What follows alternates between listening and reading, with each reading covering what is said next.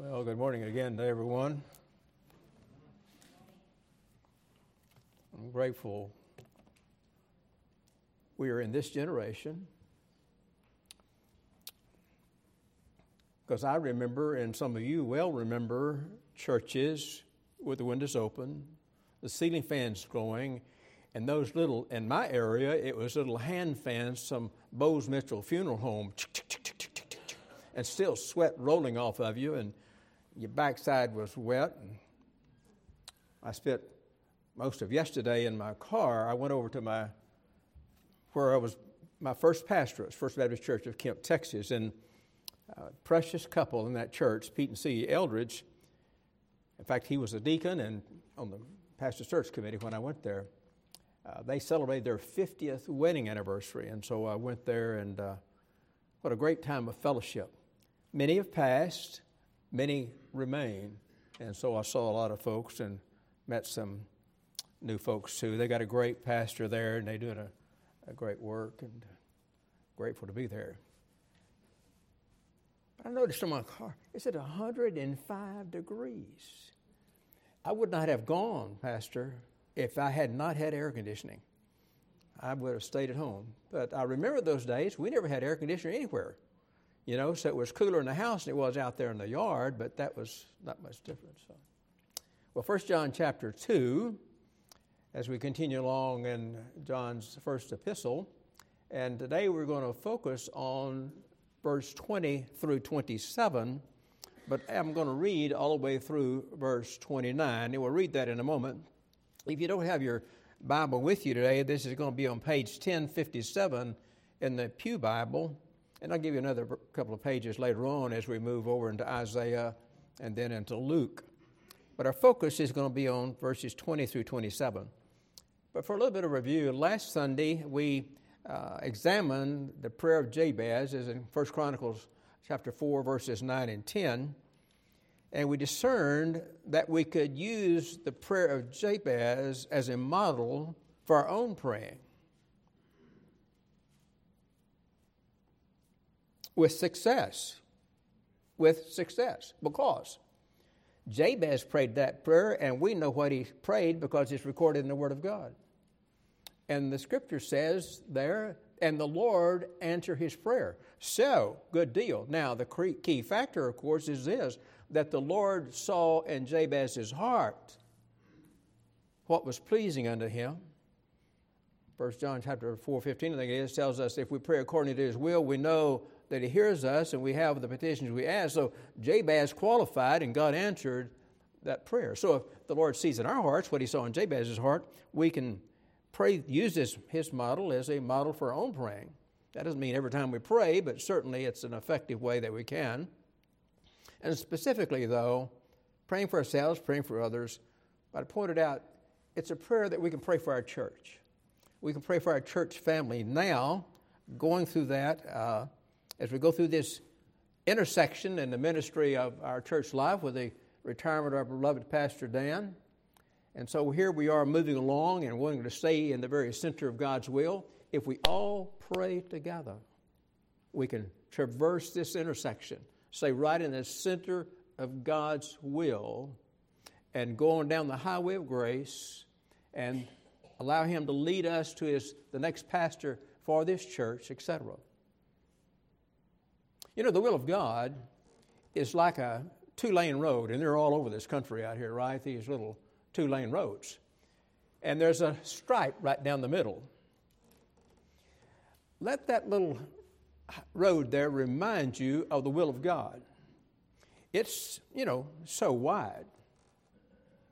But that stripe down the middle represents the will of God, being in the will of God.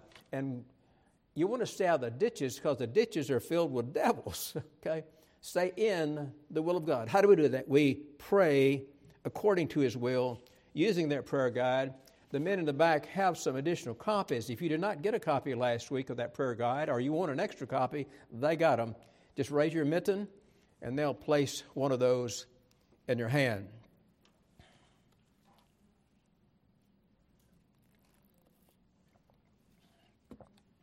I've said it before, I'll say it again. no church ministry ever rises above knee level. Never rises above knee level.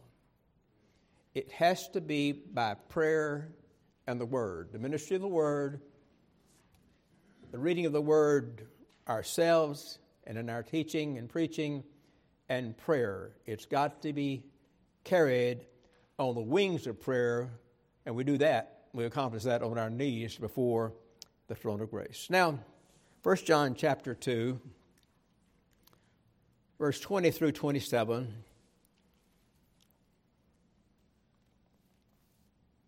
You have an unction from the Father, from the Holy One, and you know all things. I've not written unto you because you know not the truth, but because you know it, and that no lie is of the truth. Who is a liar but he that denieth that Jesus is the Christ? He is Antichrist that denieth the Father and the Son. Whosoever denieth the Son, the same hath not the Father.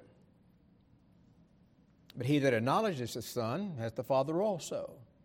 It's in italics, that last bit. It wasn't in the original Greek text. But this, uh, the translator there, he did what I would probably have done, because I'd have said it there too. You can't have the Father while you deny the Son. You can't deny the Son and access the Father. Let that therefore abide in you, which you have heard from the beginning. If that which you have heard from the beginning shall remain in you, you shall you also shall continue in the Son and in the Father. And this is the promise that He has promised us, even eternal life. These things I've written unto you concerning them which try to seduce you. But the, the anointing which you have received of him abideth in you. You not, need not that any man teach you, but as that same anointing teaches you of all things, and is truth, and is no lie, even as it has taught you, you shall abide in him. And now, little children, abide in him, that when he shall appear, we may have confidence and not be ashamed before him at his coming. If you know that he is righteous, you know that everyone that doeth righteousness is born of him. Let's pray together.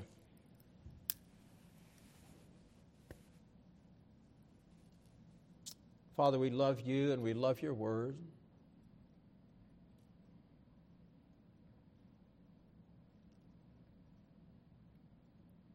Father, I don't believe, I know certainly this mortal is not up to the task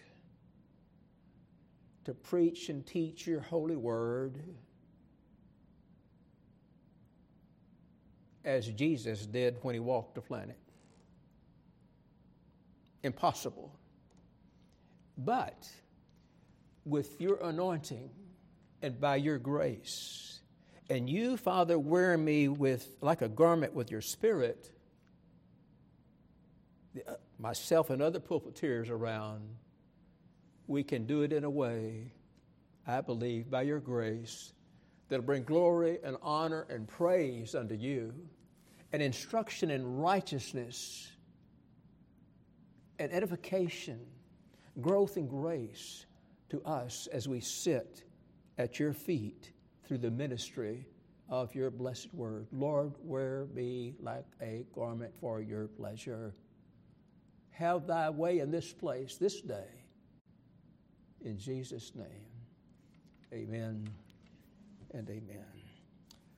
Well, John states his purpose again in that verse there, verse 26, skipping down a little bit. These things have I written unto you concerning them that seduce you. We're going to step down in the text a little bit and pick up that verse 26 instead of beginning verse 20.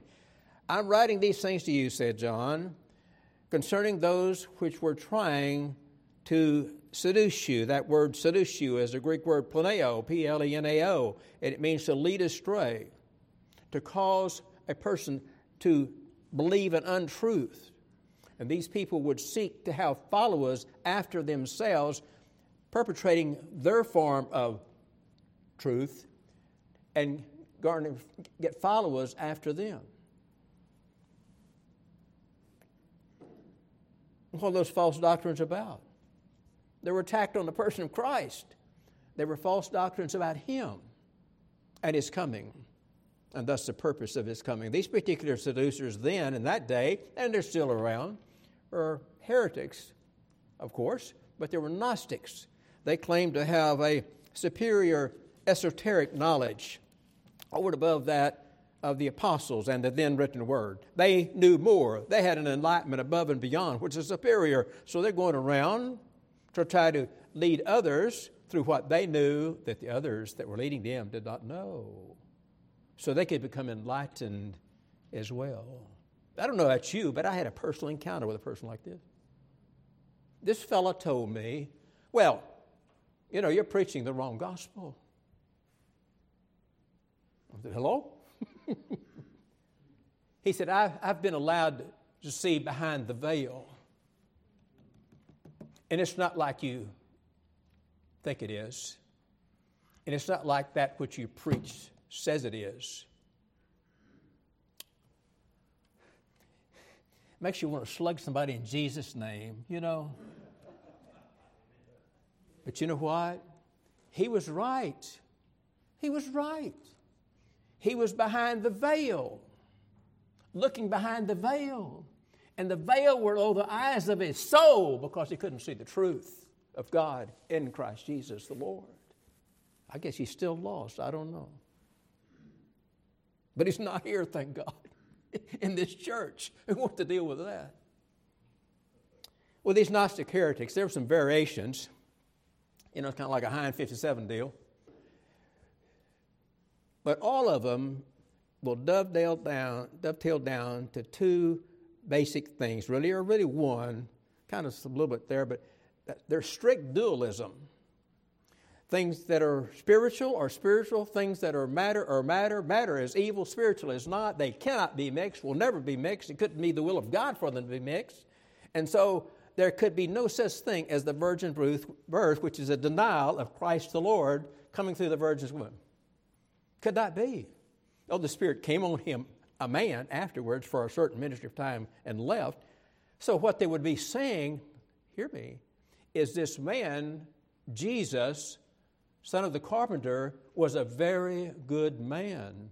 And the Holy Spirit of God came on him for a ministry and then left. What are they saying? Well, Jesus was anointed as a man for a while.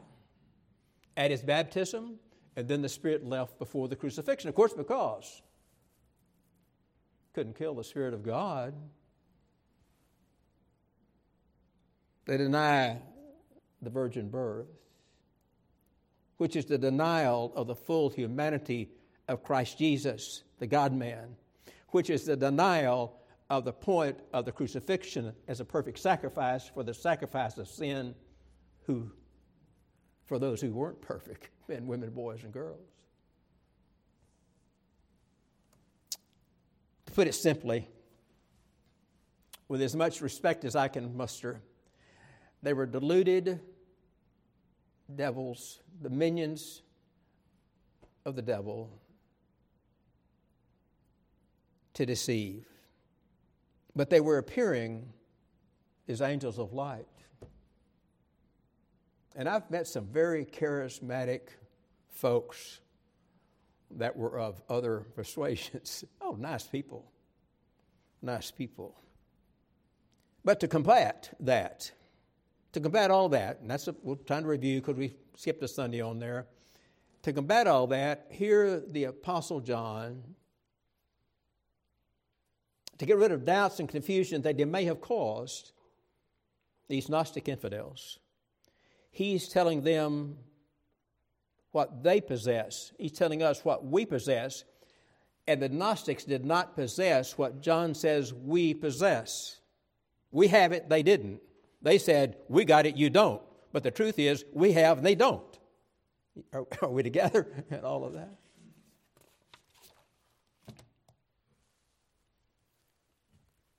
So he writes them and us to assure us that this we have that they did not is a dividing line and the eternal difference as long as it remains that they do have it not.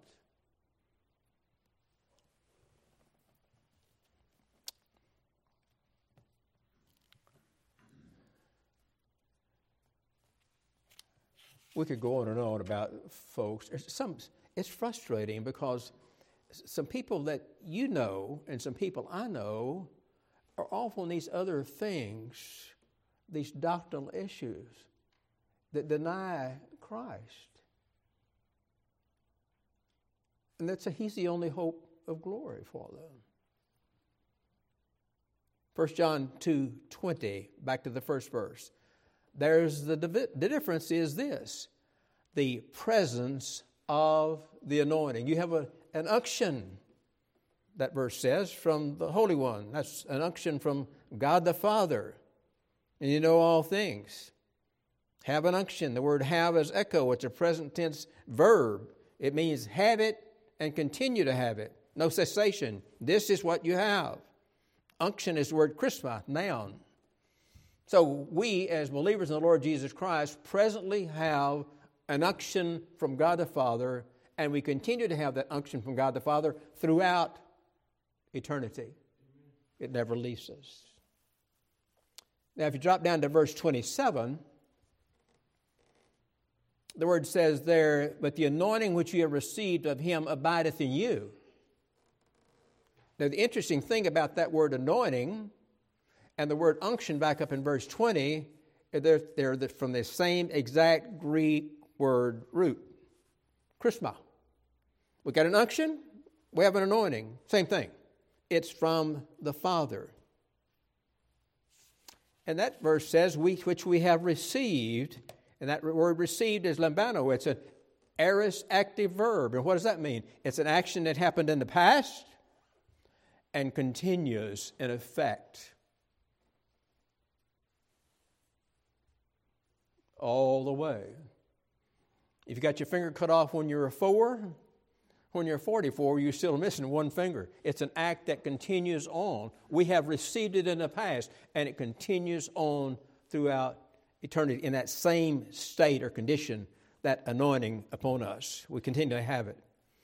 Now, in the Old Testament, we see anointing of priests and kings and even vessels that were going to be used in temple worship that anointing was a pouring on of oil, touching them for a specific purpose, okay? For a time frame, it might have been just life or until they were deposed or whatever happened or their, their session was over in that particular role. But it was an external anointing, and it was to dedicate that person or object to particular service. To identify to all who saw that that this has been separated unto God for his service. This person has been separated unto God for his service. That's the same thing the Greek word is translated holy. Be ye holy as I'm holy. What is holy? Hagios. Hagios means separated unto God. That's what it is. So this vessel has been anointed to be used in the temple, separated unto God. This person has been anointed to be king of Israel, separated unto God. And so it was recognized is that sort of dedication, anointing poured on their heads. However, that external anointing that they received for service was indicative of and typified the anointing that you and I have. We have an anointing from God. They were anointed by a specific individual. A prophet may have anointed whoever. But God has anointed us. Why? For service. For service.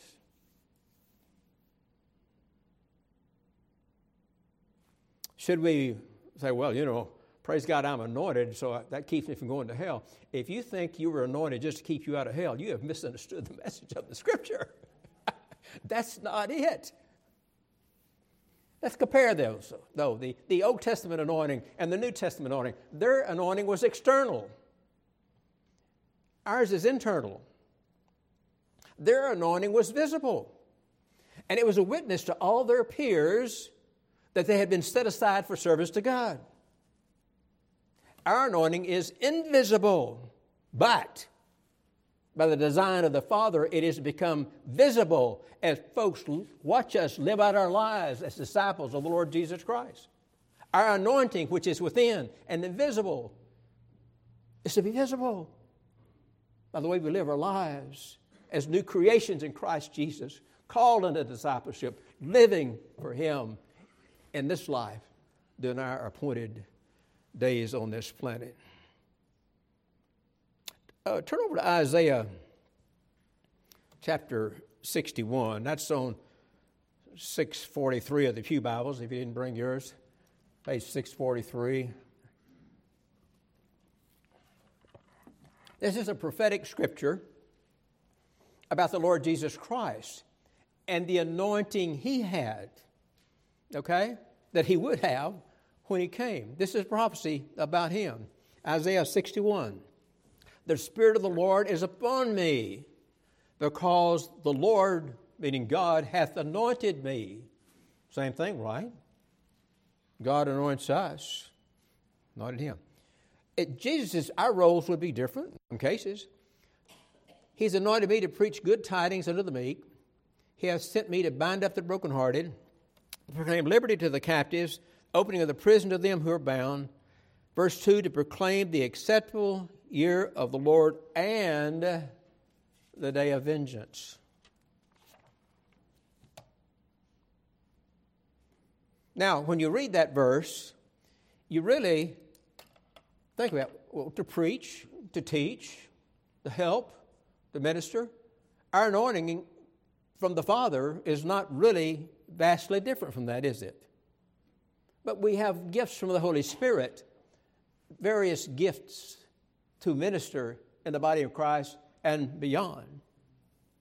But look carefully at verse 2. Notice the conjunction and in verse 2 between the acceptable year and the day of vengeance. That conjunction and, A N D, right there. Put your finger on that. If you look to the left, you see the acceptable year. If you look to the right, you see the day of vengeance. There's a division right there between the church age, which we're in, the day of grace, and the coming age, end of the church age, tribulation, etc. Now turn over to Luke chapter 4. It's on page 879. Luke chapter 4. We'll read verses 18 and 19. This is one of those cases, as is typical throughout the New Testament, where the Old Testament is, is quoted distinctly and exactly or referred to, and this is one of those cases where it's referred to, not exactly as it was in Isaiah. But this, right, this verse right here, this is a record of Jesus speaking in the synagogue, as was his custom, on the Sabbath. And as the way that custom was, a person they would have an order of service, and then a certain one would stand and he'd be handed the, the scroll, and he would read from that scroll and then be seated. And then after he was seated, others could ask them, him, the one who read, about what he read, or they could discuss it as a family there within the synagogue. The Spirit of the Lord is upon me because he hath appointed me to preach the gospel to the poor. He has sent me to heal the brokenhearted, to preach deliverance to the captives, recovering of sight to the blind, to set at liberty them which are bruised. Verse 19, to preach the acceptable year of the Lord. And he closed the book and sat down. Right there. Closed the book. And he sat down.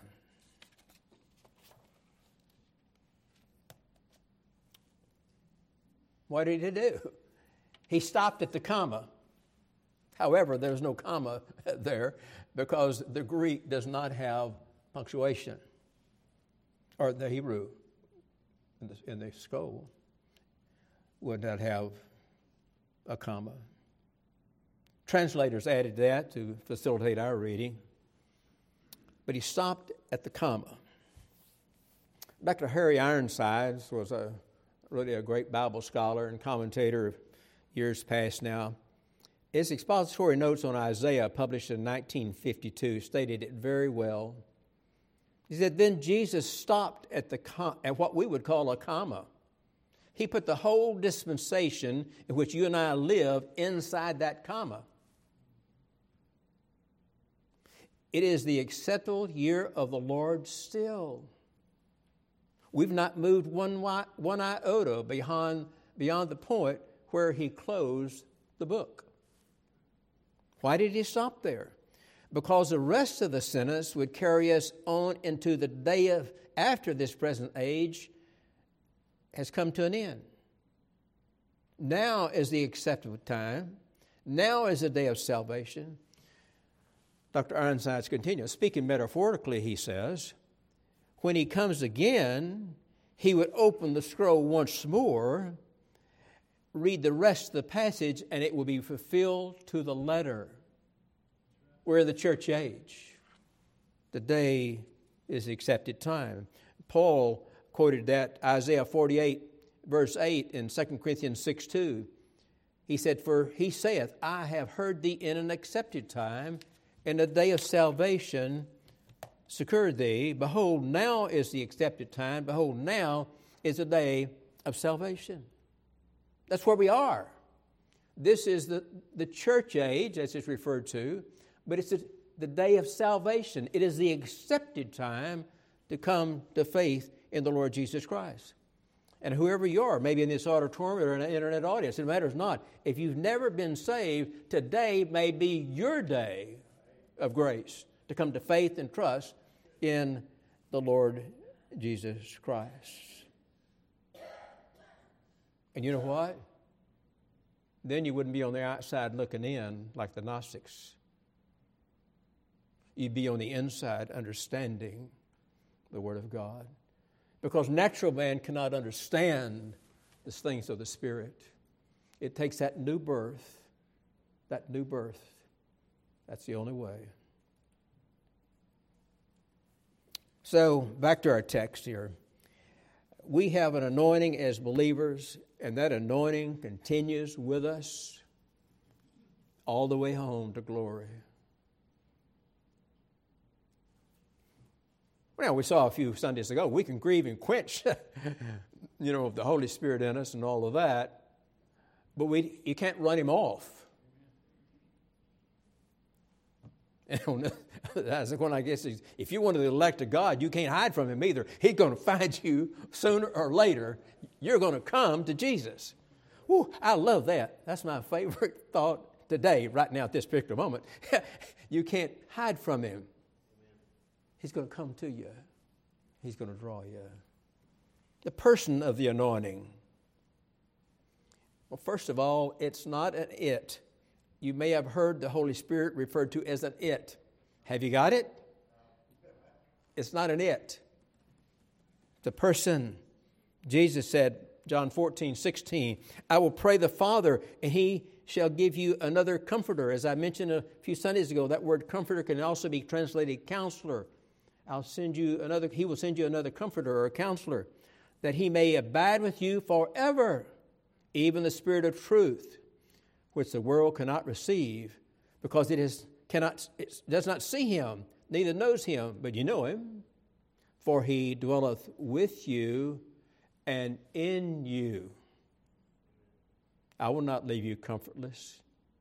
I will come to you. The Spirit of truth in us. World can't receive him because it sees him not. And it wouldn't if it could, if it's left up to man, natural man's ability. Every time I read this verse, though, the world can't see him. It reminds me of this classmate that I had my first or second year at Criswell College. And this guy is a big fellow, red faced guy. He wasn't saved till he was about 40 years of age. He was a used car salesman in Memphis, Tennessee, and apparently one rowdy rascal you know, when he was converted. And his wife, uh, you know, she had her struggles with him through the years. But she was all of a sudden what wasn't pleased with what she wound up with because, and she was still lost. But when this guy was saved, it was a real deal. And the witness of guy on the streets the one that resulted in him coming to faith in Christ because he was one of the elect. But it was a real deal. And this old boy started witnessing to everybody everywhere he went, on the street corners, and it didn't make any difference. He was telling everybody about Jesus. Big old guy, you know, and, and he was a classmate. He was a character. And there in Criswell College, they had encounter missions, which meant you got a half a credit per semester, and you had to go on the streets in downtown Dallas and preach and teach the gospel and witness to people. That was very intimidating to me to begin with. It became to really be fun. I liked it. But it was intimidating to me because I'd walked up and down those streets in a three piece business suit carrying a briefcase calling on those bankers. And here I am down here as a street preacher. Oh, that was intimidating to my flesh. Praise God, it was. But we go down to the bus stops and hang out there. Typically, there was a newspaper rack right there and a bus stop. We had a new congregation every 15 minutes. We had some guys down there. We had four guys that could sing like canaries. Boy, they were good. We call, they called themselves the Big Strings Four. And they would sing over there, hang out by the rack, paper rack. So we were passing out tracts and preaching. And this old boy that I'm telling you about, preaching on the corner, just going to it. And some people would try to make him, give him a wide berth, and others would just stop and listen to him. But going back, his wife thought he had gone crazy. Something mentally or emotionally or physically wrong with him. And she insisted that he have a complete physical, everything they offered. And he conceded he'd do that. He needed one anyway. He's got a tension to be, tendency to be hypertensive. And he summed it up this way. He said, You know, they couldn't find anything wrong with me because the Holy Spirit didn't show up on the test and the x rays. And that's the truth. The world can't see it unless we obey the Lord and walk in Him, and then they see Him through us. I guess the question to ask all of ourselves as we look in the mirror of the scriptures Lord, am I showing up for thee? Are people seeing you through me in my life? That's the intent of God for his disciples, the person of the Holy Spirit.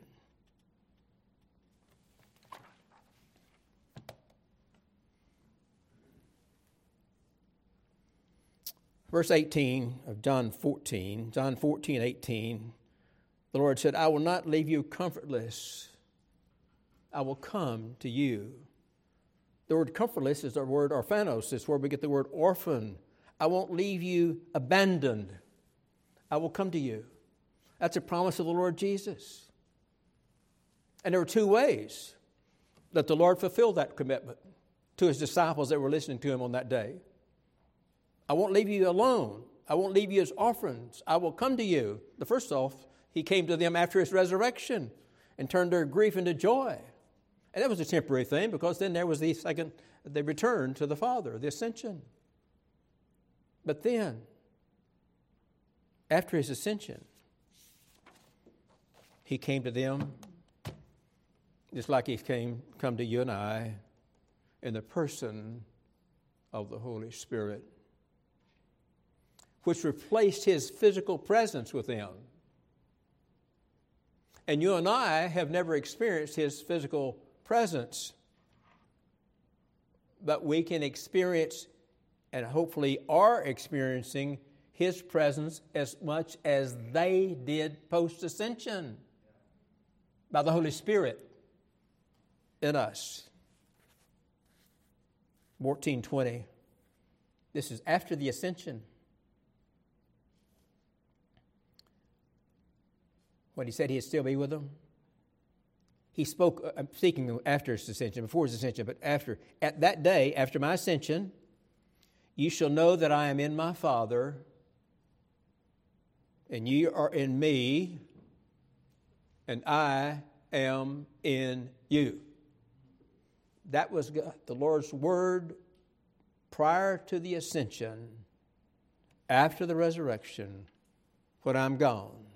I'll be here and I will be in you and you and me. And it was the Holy Spirit was sent by the Father. Sent by the Father in Jesus' name. That means specifically in his place. In his place and for him. And what's the good news about that is this we don't have to go to Jerusalem or anywhere else to see Jesus, to be with Jesus. And that wouldn't work to accomplish the mission that he purposed to, commit, to, uh, to, to perform because the space and time limitations were on him like it isn't on you. You can't be in two places at one time when you're a man, even the God man, you see. He walked everywhere he went. But now he can be everywhere. No space or time limitations upon him. Psalm 39, 139, verses 7 through 12, the psalmist says, Where shall I go from thy spirit? Whither shall I flee from thy presence? If I ascend into heaven, thou art there. If I make my bed in hell, thou art there.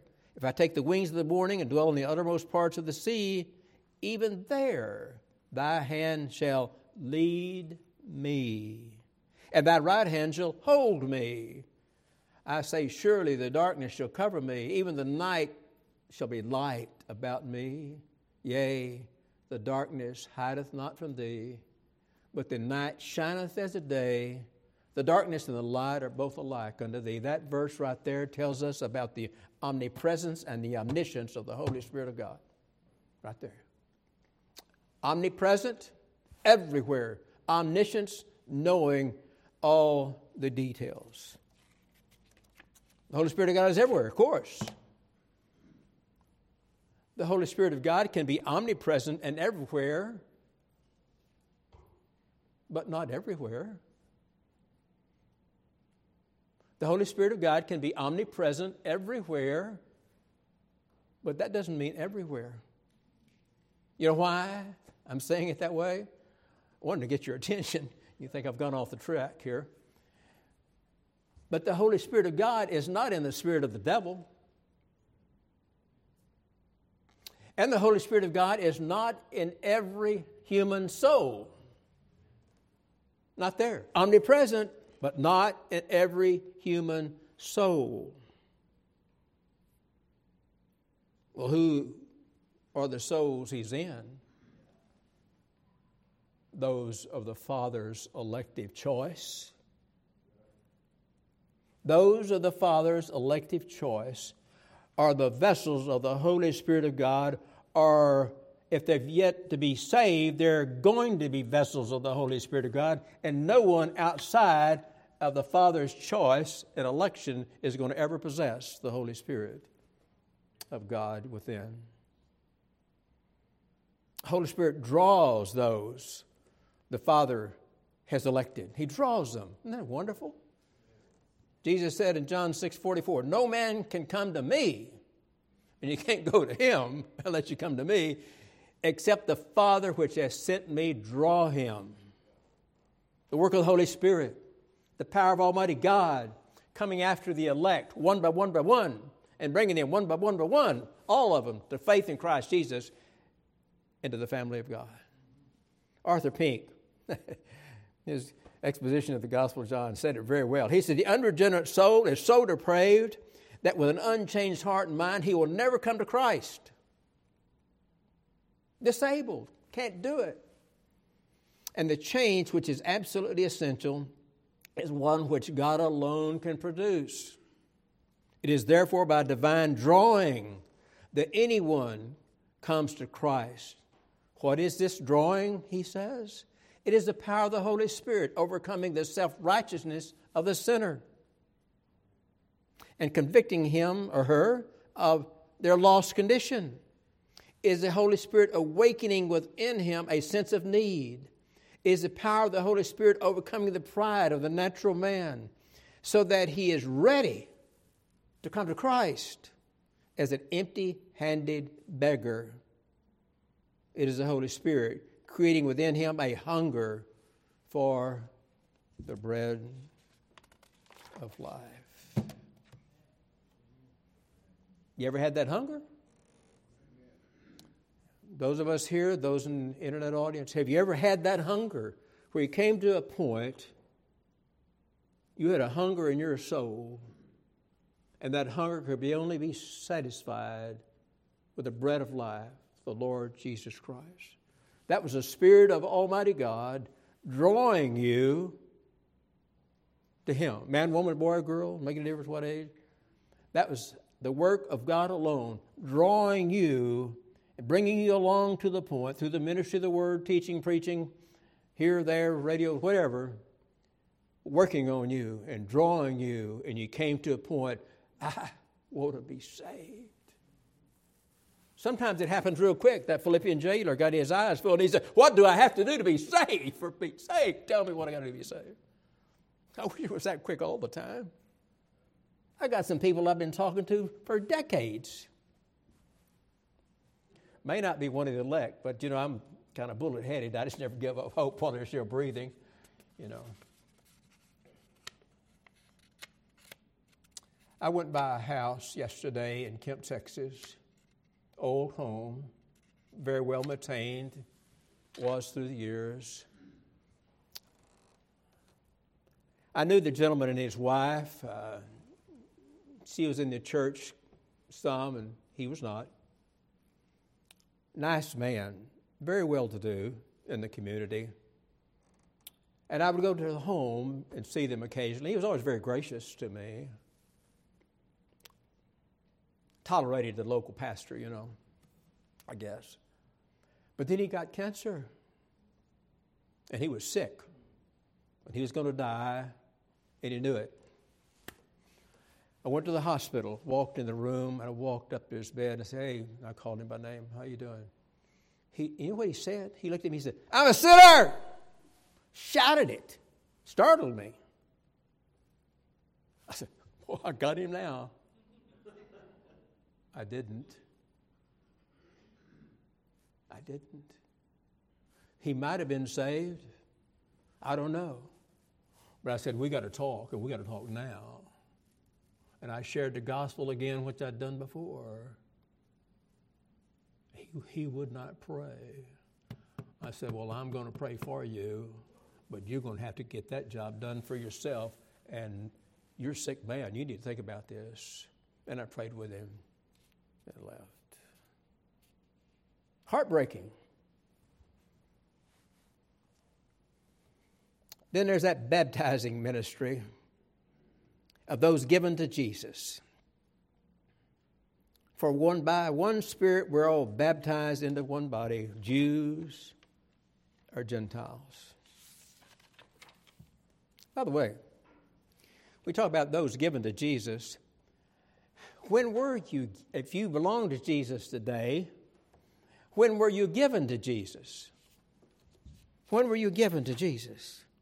Ephesians 1. Don't you love that first chapter, verses 4 through 6? According as he has chosen us in him before the foundation of the world. According as God has chosen us in Jesus before the foundation of the world. Now listen to me. If you think God can't pull off what he decided before the foundation of the earth, you don't understand anything about God in the first place. He chose us in him before the foundation of the earth. That we should be holy without blame before him, before God the Father. In love, He's predestinated us into the adoption of children unto Himself by Jesus Christ to the praise of His glory. We've made accepted in the beloved.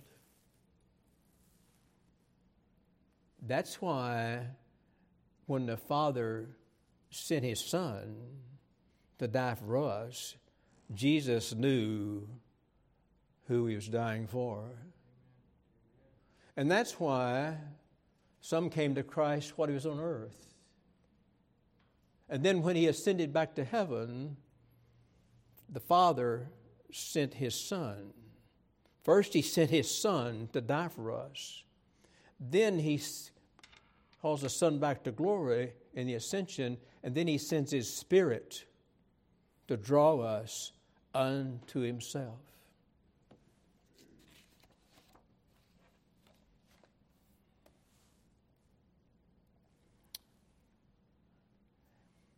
You have loved ones, and I have loved ones that you want to be saved.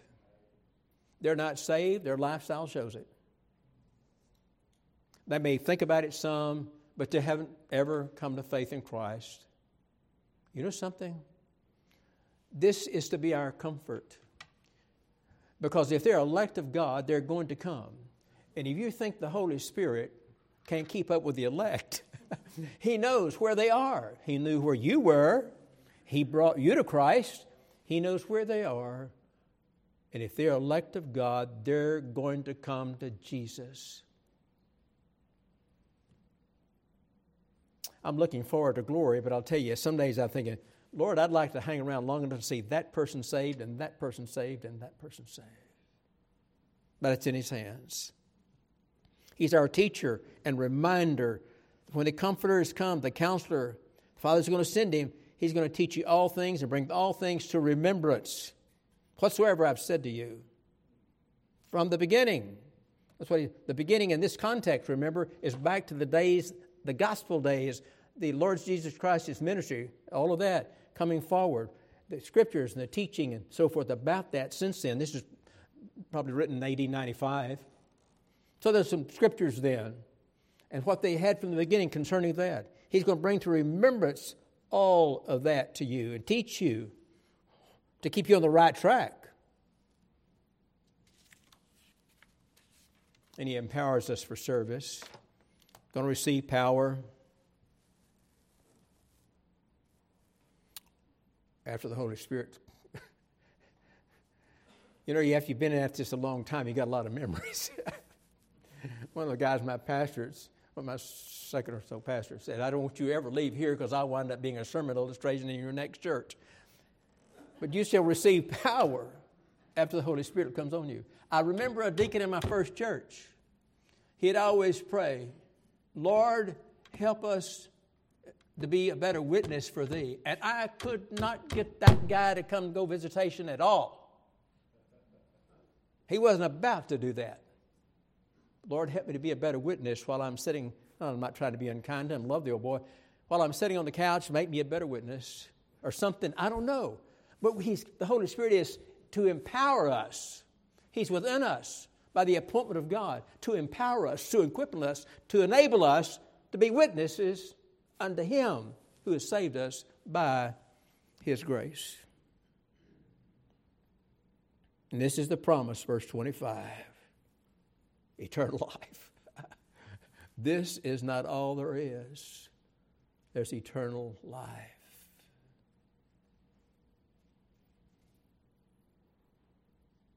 In the beginning, you know, I read those verses, and boy, it's great, eternal life.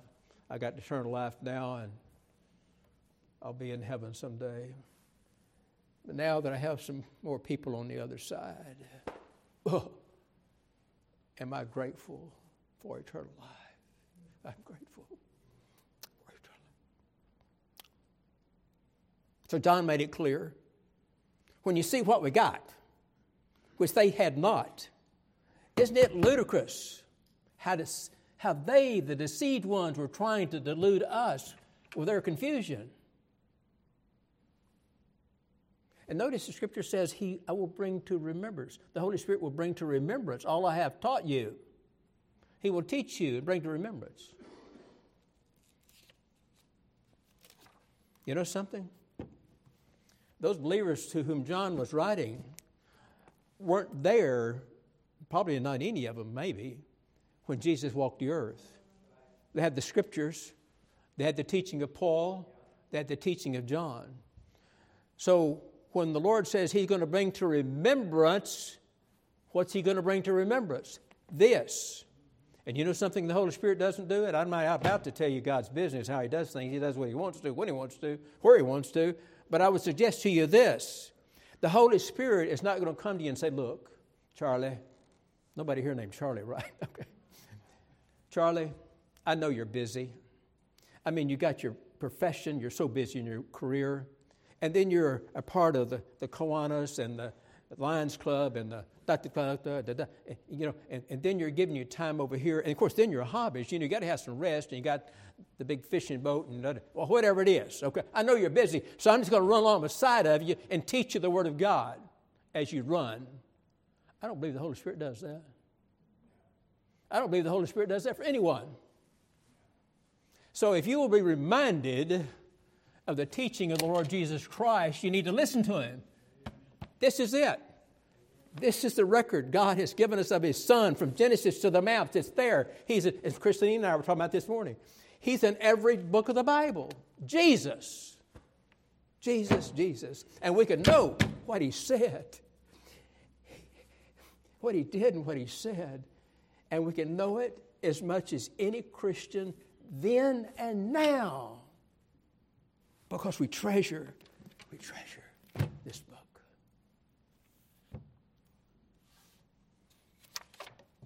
Well, when I first was preaching, and particularly when I was assigned a preaching class, I thought, good grief, how am I ever going to find enough to say to speak that long? Because I had an allotted time. And now I confess to you, and I get going and never want to shut up. One closing thought.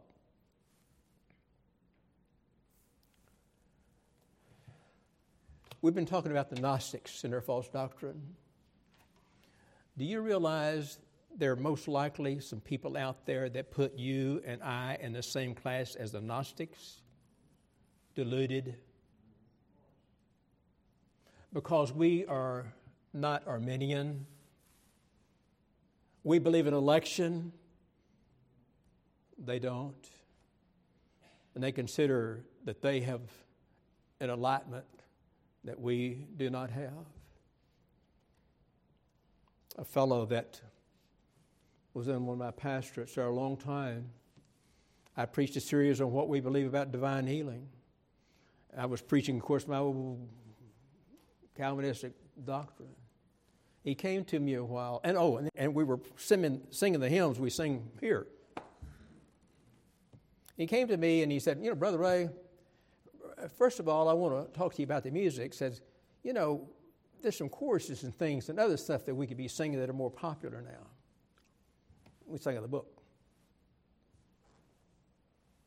He said, Another thing is, I believe God wants to heal everyone. I said, Well, why doesn't He?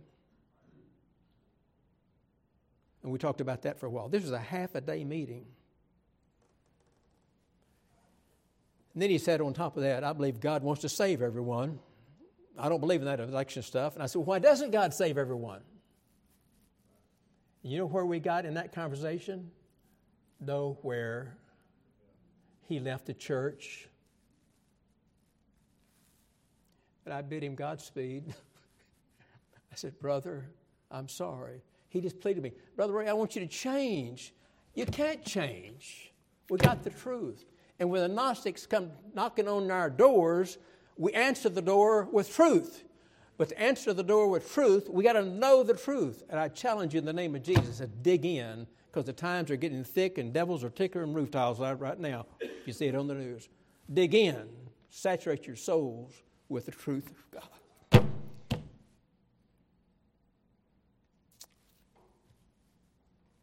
Father, there's just no one like you and no one like your word. No one's got a word like your word. Lord, uh, we can go on and on and on. We know that we're just by your mercy and grace have received mercy and grace. And that you chose us in Him out of nothing in ourselves but your own holy pleasure. It is humbling, Father, humbling. But we're grateful, Master, that we've been redeemed by your choice. And I pray, Father, that as much as any group of your children, anywhere, ever, in any generation, we be manifesting you on a daily basis everywhere. And your anointing within us would be visible everywhere about us. In Jesus' name, I pray. Amen.